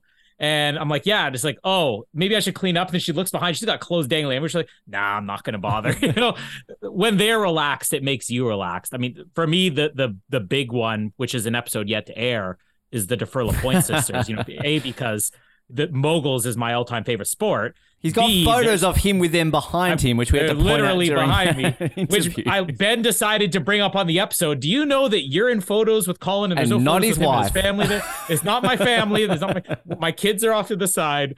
But uh, but you know that one was such a big deal because I remember when we started this show, they were one of the first ones that I had reached out to, and you never get a response. And then Ben had tried several times, and it didn't look like it would happen. And at one point, it was like, okay, they'll come on the show, but then it's like, oh, but maybe you can get one of them. And then somehow we managed to land all three sisters, all three Olympians in the exact same time. And I remember being like, if this is 4 a.m., I'll be there. And you know, it's not even necessarily like you were saying, but like, it's not like you're starstruck, like, what am I going to say? What am I going to say? But you're like, all right, I want to come prepared for this one. And then they're so relaxed that it's just, it puts you at ease. And that's the best thing about athletes, I would say, compared to even some of like the actors, some of the actors we've interviewed for our other podcasts big stars and they're very natural. And then other times it's like, oh, this is an interview. You could see their assistant in the background. You never really get that with the athletes. Try do you? interviewing politicians. It's always. Uh, that, I, I just got a real quick question on that too, just because I realize we're obviously running short on time. But I, I like you touched on that you do the updates. Sort of these are the guests we've had on the show. This is what we're doing. You know, I'll I'll go on to a joke in a minute that we have that we're a curse. Every time we get someone on the show, they they don't do well at the Olympics. Um, we've kind of broke. It's, it's mainly a me thing we've we've established. It's bad. But uh, one one that always stands out for us as an example where it was kind of the opposite, and they've gone on to bigger and better things. At the time we had them on, they were so unknown, but now they're sort of doing stuff. And I'd love to hear if you've had that case. We had uh, two Canadian ski jumpers on on the show, uh, Ali Loutitt and Abby Strate, who were part of the the mixed team that won Canada's first ever ski jumping medal at the Olympics in Beijing, and they've since gone on to win World Cups and Junior World Championships. They're doing fantastic things out there in the ski jumping community, in a sport that really isn't that big in Canada. Do you and they'll never be back on our show again. never be back on the show again? And the great thing is, like Ali's like, I listen to your show all the time, and it's like, wow, this is great. so, like, do you find that you've had sort of athletes like that where maybe at the time they were, say, you know, getting started or unknown, and then they go to an Olympics, win a medal, and they're sort of now a bit more of a household? You discovered them basically. I wouldn't say we discovered Erin Jackson because in I, I also officiate roller derby and Erin Jackson plays roller derby, a speed skater who won gold at uh, 500 meters in Beijing. And so she was kind of a known quantity to me. Uh, You, you know, you talk about being starstruck. I got to officiate her one tournament and I was a little starstruck at, at that. Um, but you know, we talked with her when she was first starting on skates and kind of did we get her in between that period? Was she going to We talked- Pyeongchang? I- Yeah, we talked to her before Pyeongchang. yeah, She had so made the was- team, but before she went, I think. Right. And and it was just you know, she was shocked that she made it because she had just started on skates the that year, like that a few months beforehand and she just had this inline career that was uh, incredible, but and she still does inline skating as well. But, you know, she didn't expect to do well and she didn't do well at Pyeongchang. That was just a learning tournament for her. And uh then it was nice to see her go and do big things at Beijing. And we've gotten, I, I was lucky enough to be able to talk with her a little bit there, but you know, now she's, she is a, a big rock star. And Or we did get to talk. We, we did get to talk to her in between. So we've had her on the Mhm. show Yeah. twice. So you don't curse your Um, guests. I'm hearing this. It sounds like You know, it's so funny you say that because we I- was it during Beijing or Tokyo where we were really starting to feel. I think it was during Tokyo, and was then it happened. We were really starting to feel like Shukflastan Shukflastan is going to have zero medals. People kept getting hurt. That was they weren't making the team because or they would get there and then they wouldn't compete. We were really starting to feel bad. And the the guest that comes to mind about the gone on to to do big things was the first interview we ever did, which was uh, Josh Williamson, who was one of the winners of the uh, U.S. Olympic Committee did a reality show Ah. to find next Olympic hopefuls. When we spoke to him, he had not even been in a bobsled yet wow. and he was named to the team for Beijing and promptly got COVID. Mm. So we were like, this is all our fault. We did this to him. Thankfully, he got well enough that he was able to compete. And we've talked to him almost every year since. Um, so he's kind of our Shukflasan citizen number one that still comes back on the show, even though he's, you know, now Josh Williamson, OLY, but he still talks to us. The, the, we might we have to get them more regularly, Colin, because the, the one that comes to mind, the worst one I think, was when we had Derek Drouin on, who basically yeah, I was gonna bring that up. you know, gold medalist in, in Rio, world champion, you know, dominating the high jump. And I think at the end of it, I'm like, well, we're going to guarantee you're going to be back to back gold in Tokyo. Oh, you're going to do it. And it was like a month beforehand. Derek Drouin has withdrawn from the Tokyo so Olympics. it, it was worse than that. I mean, this this guy, it, it's he was a lock for another gold medal before Tokyo, and we had him on. He was still competing. I don't remember what year that was. And Ben decided to bring it up. I think that was the first time he ever brought up. You know, we have a bit of a curse on here. Nobody who's ever been interviewed has actually won.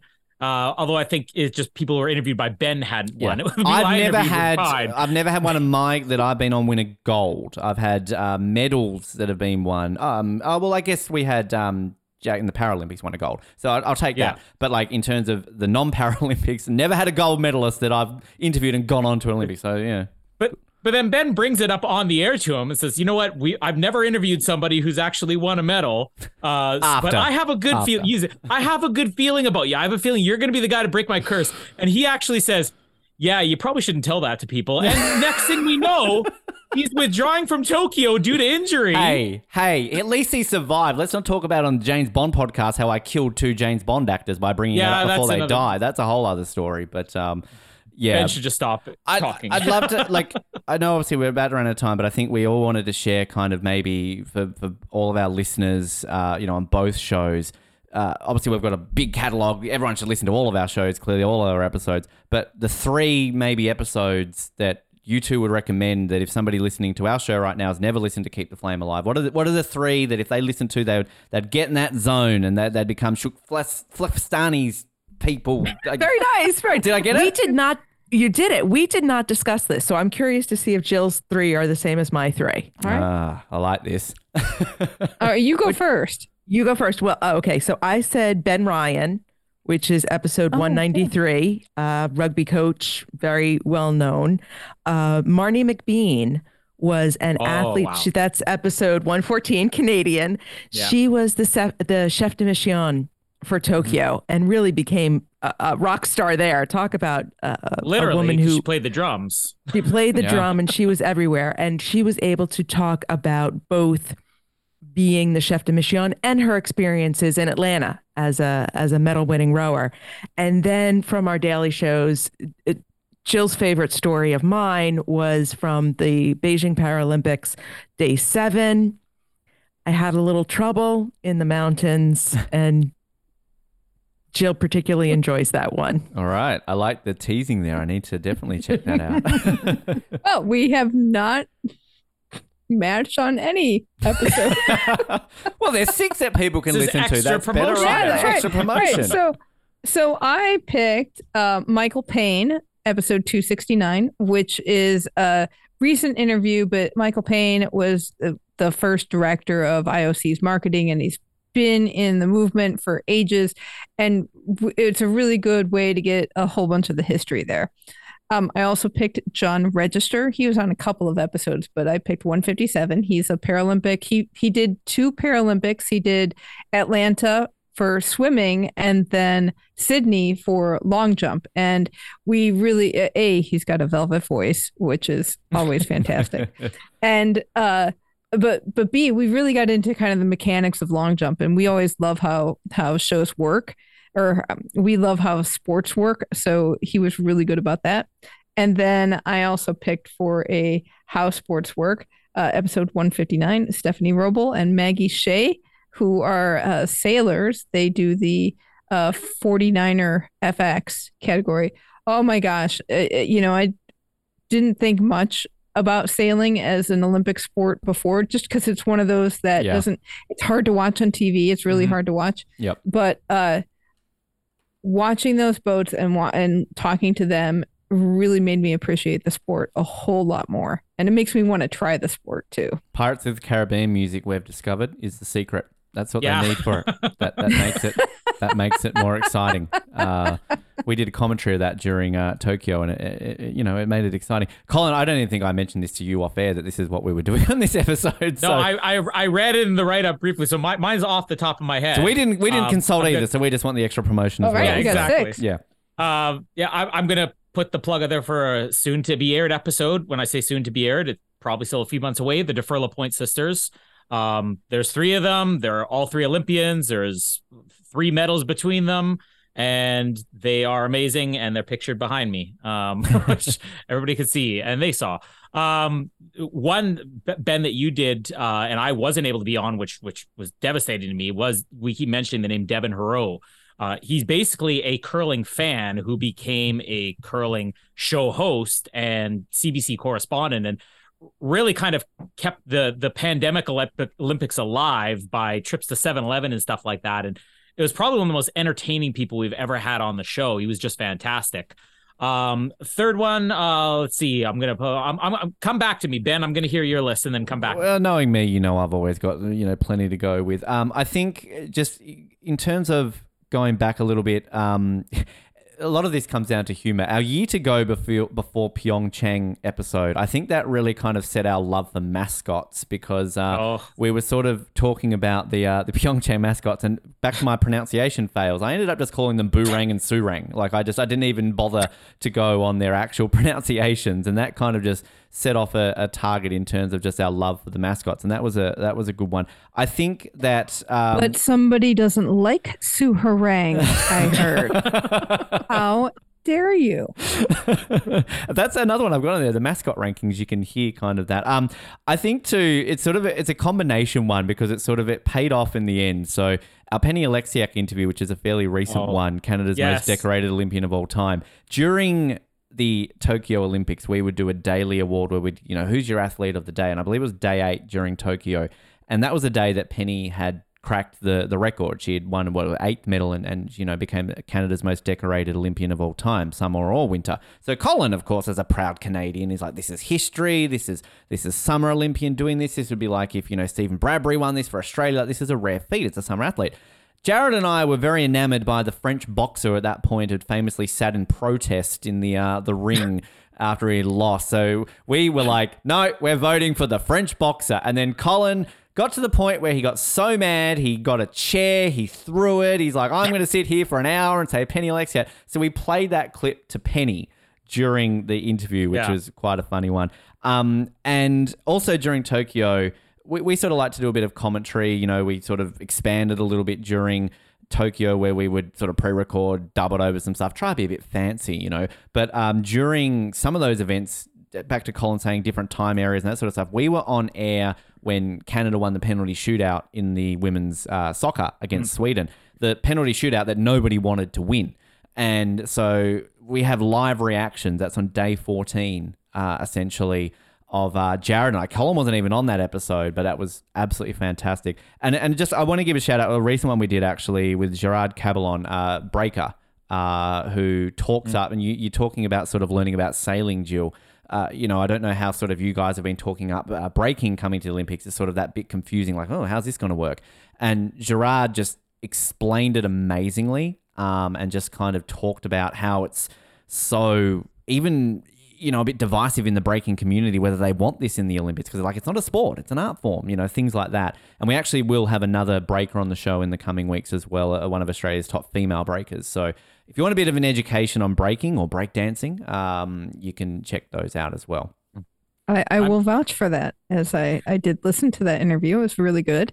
And until we can get a breaker on, there you go. Yeah, they're- they're- And you got up to there. talk to my favorite name from Tokyo, Zac Stubblety-Cook. Oh yes. Oh yeah.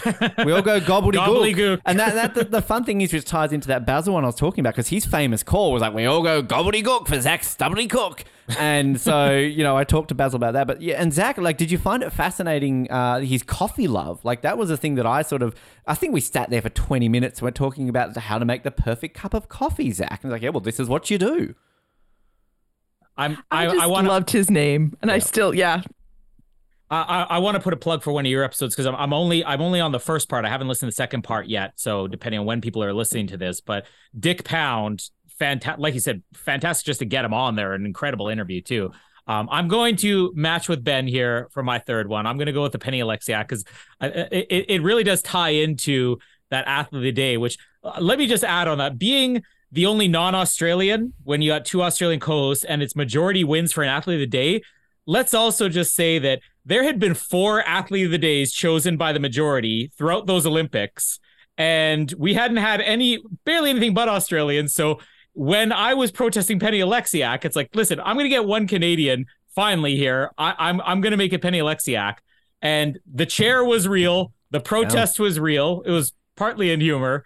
Um, but playing that clip for her, partly in humor, but uh, what I eventually got Jared Arcos to change his uh, vote, and I sent him a box of Penny Oleksiak Cheerios all the way to Australia uh, as a reward for that. Uh, but but that was a, a perfect example too, because Penny Oleksiak rarely gives interviews, even here in Canada, like very rarely. And then when we had her, you expect her to be like one of these very serious, and then she was like so fun, uh, so energetic, and The most loved clip of me Canadian, the, throwing- most Canadian answer ever, which I'll give a shout for, was basically like, "So Penny, like you, you broke the record. Like Justin Trudeau's treat, tweeting about you. Like, you, like what's this amazing?" She's like, "Yeah, that was fine. It was cool when Drake tweeted about me, though." Yeah. and it's like, well, all right, that's how Canadian. You go for Drake rather than Trudeau. Fair enough. But Yeah. uh, Well, we got also- we got very Canadian during Tokyo. We had a whole segment to where in Tokyo is Marnie McBean. Yeah. because she was that. everywhere. so every day on our Tokyo shows, it was where she had been and what events she had been to, and how she was Team Canada's mom for the whole Mm-hmm. the whole games. It was really incredible. She's amazing.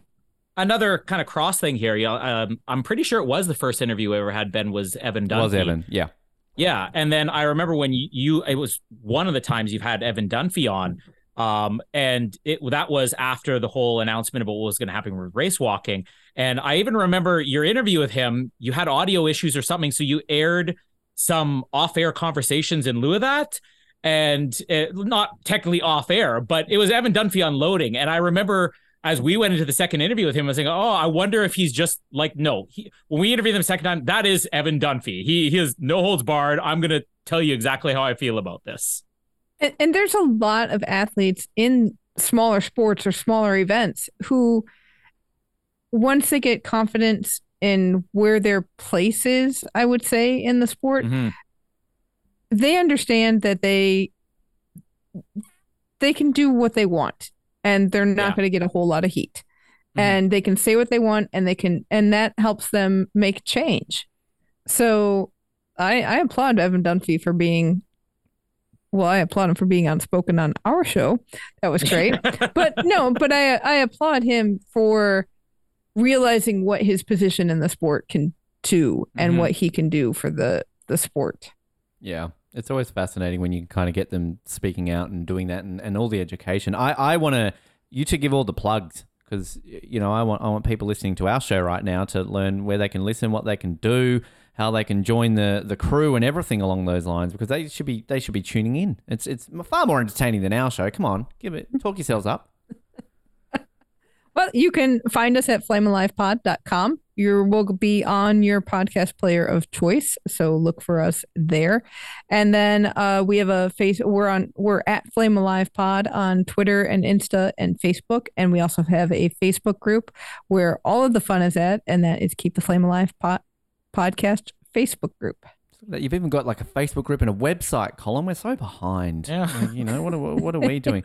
Um, I guess for, for us, if people want Yeah, to please. Yep. Yes. Oh, oh, thank you. Um, uh, off the podium, uh, Instagram, Twitter, uh, Facebook. We're there. YouTube as well. We're doing a bunch of sort of video. Uh, pretty much all of our athlete interviews now are, are purely uh, also well not purely, but they're also on video form. We don't put our non-interview ones up because no one wants to stare at me for that long uh, outside of uh, an, an Olympian on the show. Um, and yeah, uh, where all good podcasts are found Apple, Spotify, Stitcher, all the fun ones. I feel like so monotonous. You say that at the end, right? Um, we are hoping to get a website. Uh, so uh, we'll, we'll join the 21st century eventually. Maybe by Paris next year, which I'm hoping that, like, are you both going to go to Paris or is that kind of the idea for both of you? We've we've applied, unlike Beijing, where Jill drunkenly applied for credentials without telling me. That's a good thing to do when drunk. Or uh, to And- apply yeah, and, you you know, know, had a few drinks, put them in, and all of a sudden I find myself lost on a mountain in China. Uh, we we worked very hard putting our Paris application together, so hopefully we will have a credentials for there. But I think we'll probably both end up there anyway, whether we're credentialed or not. Similar story, I think, right here. I um, the application's been put in, but uh, no, I've set myself the goal, accredited or not. I'm going to Paris. I've put in for the uh, the ticket uh, lottery as well as a backup. So um, yeah, well, we can do this together. Like Colin, you've got to take some time I- off work next year in July. Come on.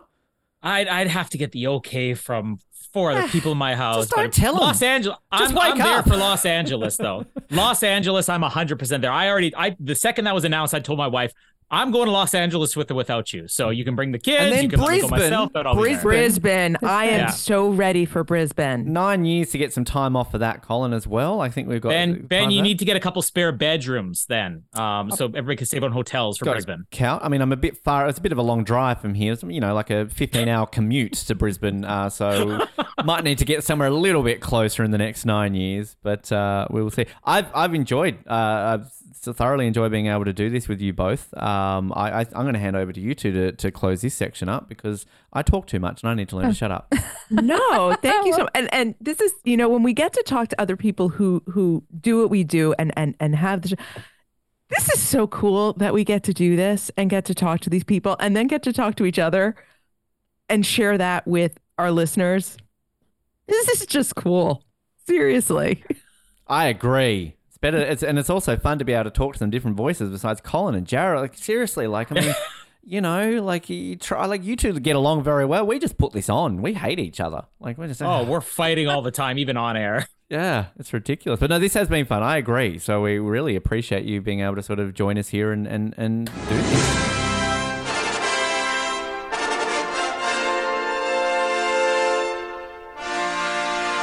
And a great chat with both Jill and Alison there. Shukflastan. Shukflastan. I'm not even gonna try, but you, you go ahead. Shukflastan. I like I love the idea, and I'm definitely somebody who would steal ideas and try to make them my own. But I, I don't think I could come up with a country because I'm like that weird person who is just like, no, I just want to be from a real country. I like a fake country, don't get me wrong, but like I, I don't know, like. Well, where, well, I don't even know where I'd put it in the world. I'd probably just somewhere in North America. Like I'd cut you guys I mean, it's in a half. it's a stan. a stand. What them? No, I'm talking about us. What we would. Oh, do. what our country's gonna be? Yeah, like I, I would like I don't know, cut out like a couple of the Dakotas, a bit of like Manitoba or something, and just plonk something in the middle, and um, I don't know, be like, Saskatchewan. ah, but yeah, yeah, Let's just take over Saskatchewan. We'll make it Jared Catchuan. the United Provinces of Lubeck.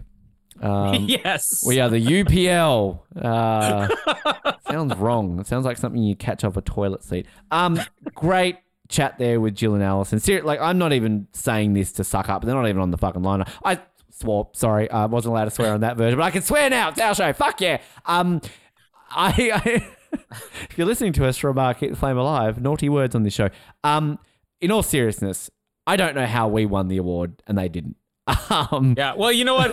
I, I was fully prepared when we did that acceptance that I got cut out of during the ceremony to be like, this is a moonlight thing. Oh, by the way, keep the flame alive. You guys won. Yeah. We're La La Land. Like, can we just say you did like you got cut off because of bad internet? That wasn't just like let's go. Yeah, "Ah, exactly. fuck that guy. Oh, let's cut this guy out. Ugh. Yeah, but no, it was a lot of fun chatting to to, to Jill and Allison, and and like we sort of we had a bit of. Like this is something like let's share behind the scenes stories. We don't really do a run sheet. I, I have notes which I write, but I don't share them with Colin. I'm like Colin's smart. He's older. He can he can do his own shit. I don't care about him. It's all about me looking good. Who cares about that Canadian? But like we had sort of like a, a document, a run sheet where we kind of have some points there, and there were some key points that we were going to discuss, which mm-hmm. we didn't discuss because one half of us waffles on. Shut up, Colin. So we have then had discussions since to talk about potential other future episodes of things we wanted to talk about. So uh, if you enjoy this, potentially another crossover can happen. And also, if you enjoy this, listen to Keep the Flame Alive because again, they're better than us. We Much. like we are the like we are the Donovan Bailey. We kind of just like got it, and will probably get stripped from us in a while, and then they're going to get the gold. They're the Carl Lewis, right? That's how Yeah. it works, isn't it? But Donovan Bailey didn't get stripped of the gold. You're Ben. Johnson. Don't you say anything bad about Donovan. The other Canadian that won the hundred meters. There you go. Apologies to Don. Is that our new clothing? Apologies to Donovan Bailey. And apologies to Donovan Bailey. I, I think we just found one. Uh, we didn't ask for their favorite meatloaf song. Oh, well, that's for episode two coming soon. Which can I just say that that uh, episode that that joke is referenced on is in about a month's time. So you're going to finally catch up to this meatloaf joke that we've mentioned a few times. But um, oh man, can we start again? Can we just get him like right on the line right now? Get him back on line now. Yeah, Jesus Christ. Anyway, but uh, no, listen to them, keep the flame alive, all that sort of stuff. Great. Um, we have some great episodes coming your way. We're very close to our 300th episode. So guess what that means? Clip show time very, very soon. Yippee. Which do you actually ever listen to the clip shows at all? Because I don't think you listen to all of our episodes, do you? No, I mean, I, I I try to listen to as many of the interviews as I can, but uh, the clip shows are a good chance to catch up on them. So I do listen to clip shows. Oh, look at you. We do have a listener. Look at that. I'm the one. That's why we win awards. Um, but in the uh, coming weeks, I'll give you a bit of a, a taste of what we've got on the show, if you like. I believe you're on the next episode anyway, because I think we've got a rower coming up to, to talk about. So uh, Olympic gold medal. Was I on medal. a rowing interview? Yeah, this is how long ago we do them. like, was I on that one? Uh, yes, you were. Suzanne Granger, Oh. Olympic gold medal winning rower. Um, was I on that one? Um, you were. I'm gonna have to listen to it on the clip show and find out. I think we did that like six months ago or something ridiculous. So, like, no word of a lie. Like, these are literally episodes that we do so far ago, long ago, that I actually don't think I've recorded an interview maybe in about four months. So it's been a while since, but you're hearing them two a week at the moment. Uh, then we are going to Moguls, an episode that Colin wasn't on, an Oh, Australian yeah. mogul uh, skier there. Then an iconic Tasmanian athlete who was very famous during Tokyo. And I got to say, I'm going to have to go and sort of rejig the intro and the outro because since we did that episode, he's retired. So he just retired like two weeks ago. So uh, might have to do a bit of context on that one.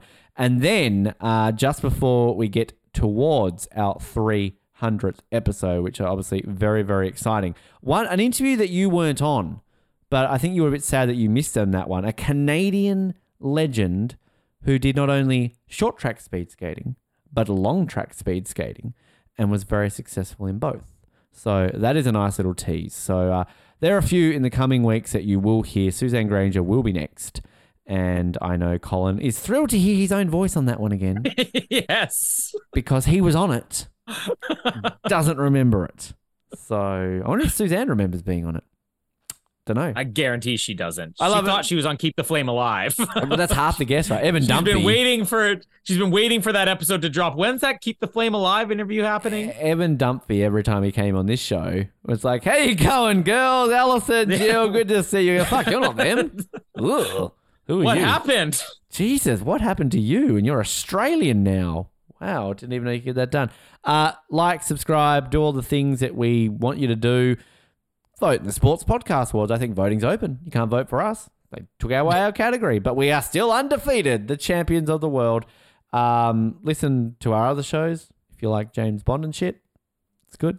Um, Yeah. and yeah, that's it. Shout out to the Birmingham Bull, as always. Uh, apologies to Donovan Bailey. and Colin, thank you for your time. Thank you. And thank you, Donovan Bailey, for being clean and fast. Exactly. Uh, shout out to Jason Momoa as well. I think that joke died, but whatever. We like to relive things here for whatever reasons. My name is Ben. It's been off the podium. And remember, too, a go, a left. When the stars make it blue, just like pasta fasul, that's amore. When you dance down the street with the cloud at your feet, you're in love. When you walk in a dream, but you know you're not dreaming, signore. Spadusi back in old Napoli, that's amore. Amore, that's amore.